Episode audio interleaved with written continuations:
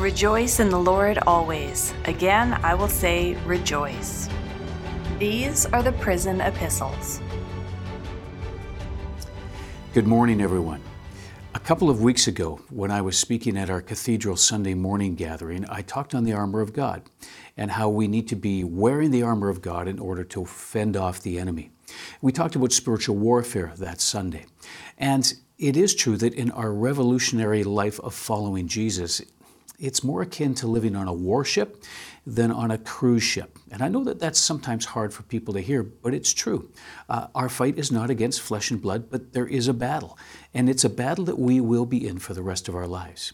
And God has given us victory in that battle. Let us be assured of that, and has provided us the weapons to use that are not against people, but are against the spiritual powers in the heavenly places. Uh, and he writes about that. The Apostle Paul does.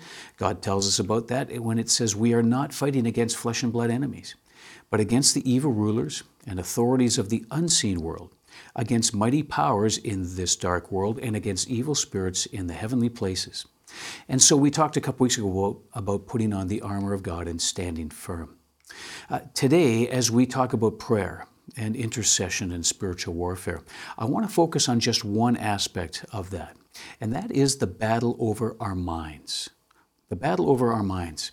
And in our struggle with our enemy, our minds, I believe, are the key to victory. And I think God says that clearly too. Romans chapter twelve says this, "Do not conform any longer to the behavior and customs of this world, but let God transform you into a new person by changing the way you think." The transformation of our minds. "Then you will learn to know God's will for you, which is good and pleasing and perfect." Now, there's lots of material that you can read beyond the scriptures about spiritual warfare. Uh, one author I found particularly helpful, he's a bit of an unknown guy, but his name is Francis Frangipane. He's written a great book. He's written a number of good books, but one of them talks about the three battlegrounds, and I'm not going to go through a lot of that today, but I am going to quote him a couple of times in uh, our Uh, talk of today of, of intercession and spiritual warfare. Uh, here's the truth. When we come to Jesus, our salvation is assured. We know that, don't we? Jesus says, once you are saved, you are saved forever. I am with you, and I will never leave you. Our sins are forgiven. Our future with him is assured uh, and guaranteed, and our lives are possessed by his Spirit. We are possessed by the Holy Spirit of God. However, within all of that, there remains for us the work of getting rid of what Jesus called the strongholds that the enemy continues to have in our lives. And our journey into holiness and daily victory over our old lives of sin and the strongholds that our enemy occupies uh, is, is something that we need to pay particular attention in. Because he will at times hide out in areas of our lives. And those areas the Bible calls strongholds, and we need to pay attention to them. Now, we have the weapons to take care of that, because Paul also says in Second Corinthians chapter ten, "For though we live in the world, we do not wage war as the world does. The weapons we fight with are not the weapons of the world, but on the contrary, they have divine power, supernatural power, to demolish strongholds. And we demolish those arguments and every pretension that sets itself up against the knowledge of God, and we take captive every thought." There's our minds again. We take captive every thought and make it obedience to Christ, make it obedient, pardon me, to Christ. So, pulling down strongholds, what does it involve? I believe it involves confronting attitudes and thought patterns that have become within us fortified places for the enemy to occupy and hide out in within our lives. Let me say that again. Strongholds that the enemy occupies in our lives are often thought patterns that have become within us those fortified places.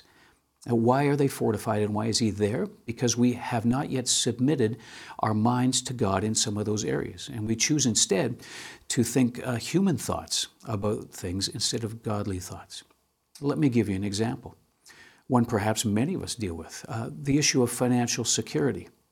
When we think about our money, Jesus promises that God will take complete care of us, doesn't he? And provide for us. In Matthew, Sermon on the Mount, Jesus says, don't worry about what you're going to wear or how you're going to live. Your Father, who cares for the sparrows and who cares for the earth, will care for you as well. You can count on that. But we often don't believe that, do we? And when we refuse to believe what God says, we take it on ourselves to ensure that we will live at the level of comfort and pleasure and, and of need that we believe we are entitled to.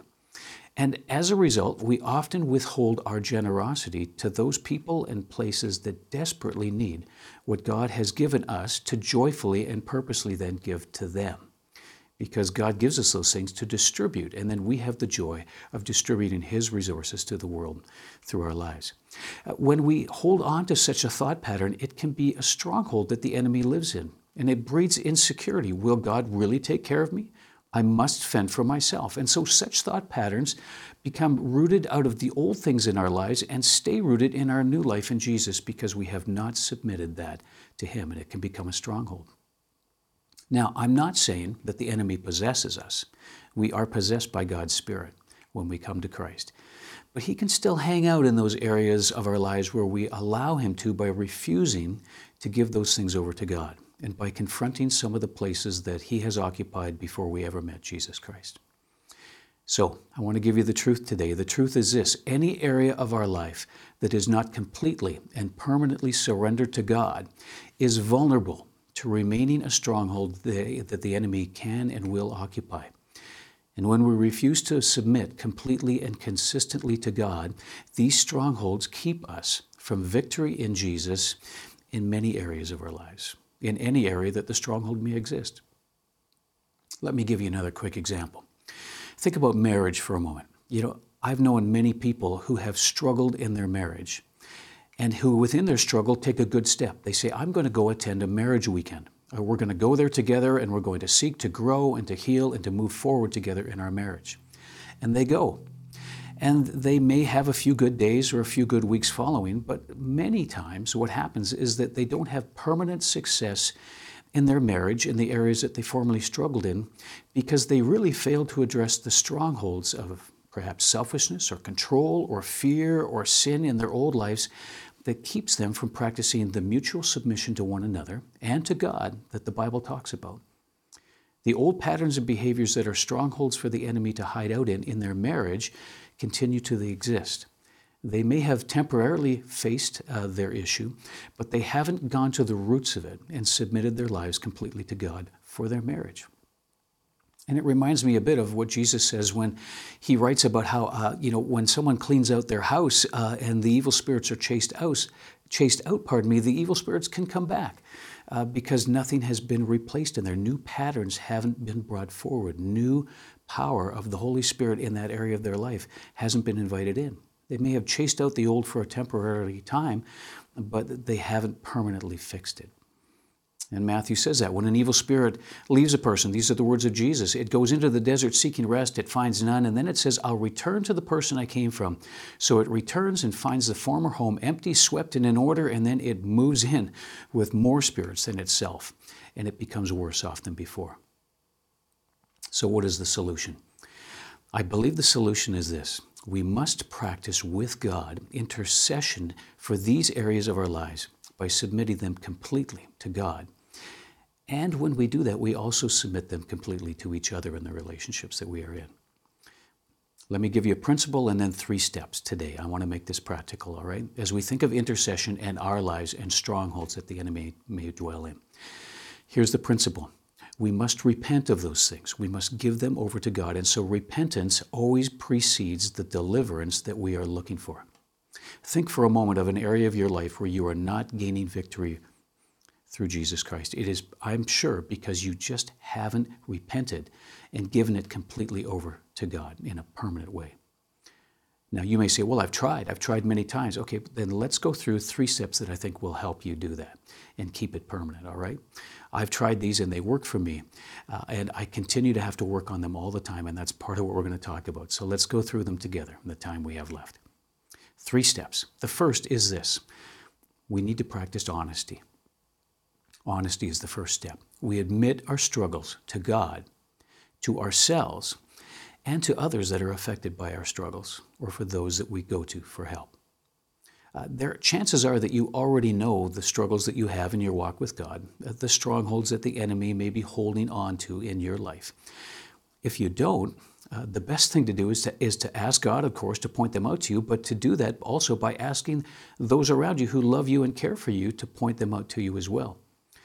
They often see the blind spots that we have, and they're called blind spots because we're blind to them. Uh, I have had many people come to me and say, you have a blind spot and you need to work on those things.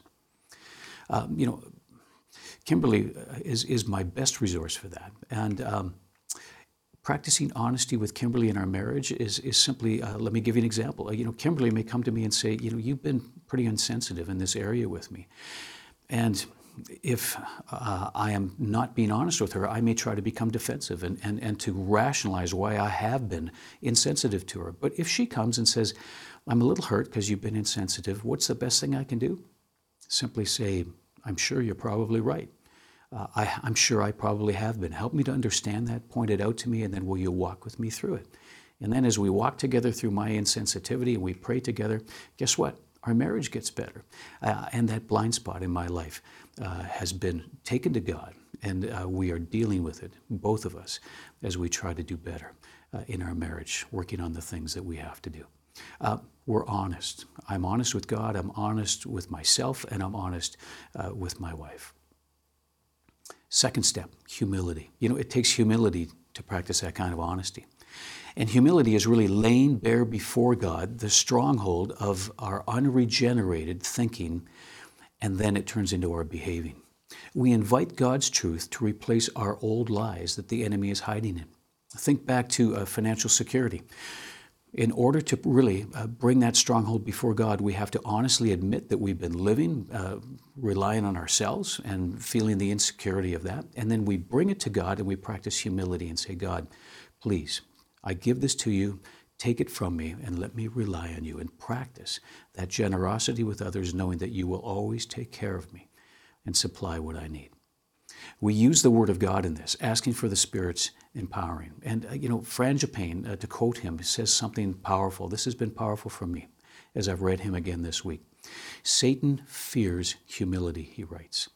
He is terrified by it because humility is the surrender of the soul to the Lord, and the devil is terrified of Jesus Christ. Think about that for a minute. Let me say it one more time. Satan fears humility. He is terrified by it because humility is the surrender of the soul to the Lord, and the devil is terrified of Jesus. All right, third step, thanksgiving. So after we practice honesty and after we practice humility, we then focus on thanksgiving. We focus again on God's face. I mentioned that a few weeks ago. We seek His face and His great love for us in Jesus Christ. You see, these battles that we intercede in in our own lives, and when we help others intercede in their lives, are ours to submit to and the Lord's to win through His power at work in our weakness. It is not that suddenly I am strong. It is God is strong within me. Christ is strong within me. It is His power in my weakness that achieves victory in my life. And then when I receive that victory, I thank the Lord for His transforming power. I continue to practice humility and honesty. And I watch as He chases the enemy away. He demolishes the stronghold that Satan used to live in uh, and, and occupy. And He fills me with His strength and His character as I continue to follow Him. Well, there's far more about intercession that we could talk about. That's enough for today, and perhaps we'll talk about it some more in the days ahead.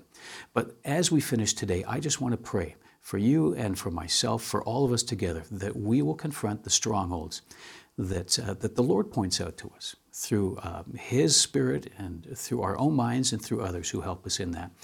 And together, let's ask that the Spirit of God will reveal that and then take us through the steps of honesty, humility, and thanksgiving in order to move forward. Will you pray with me, please? God, uh, as we end today, we, we just simply ask for that. God, point out to us the strongholds that the enemy hides in.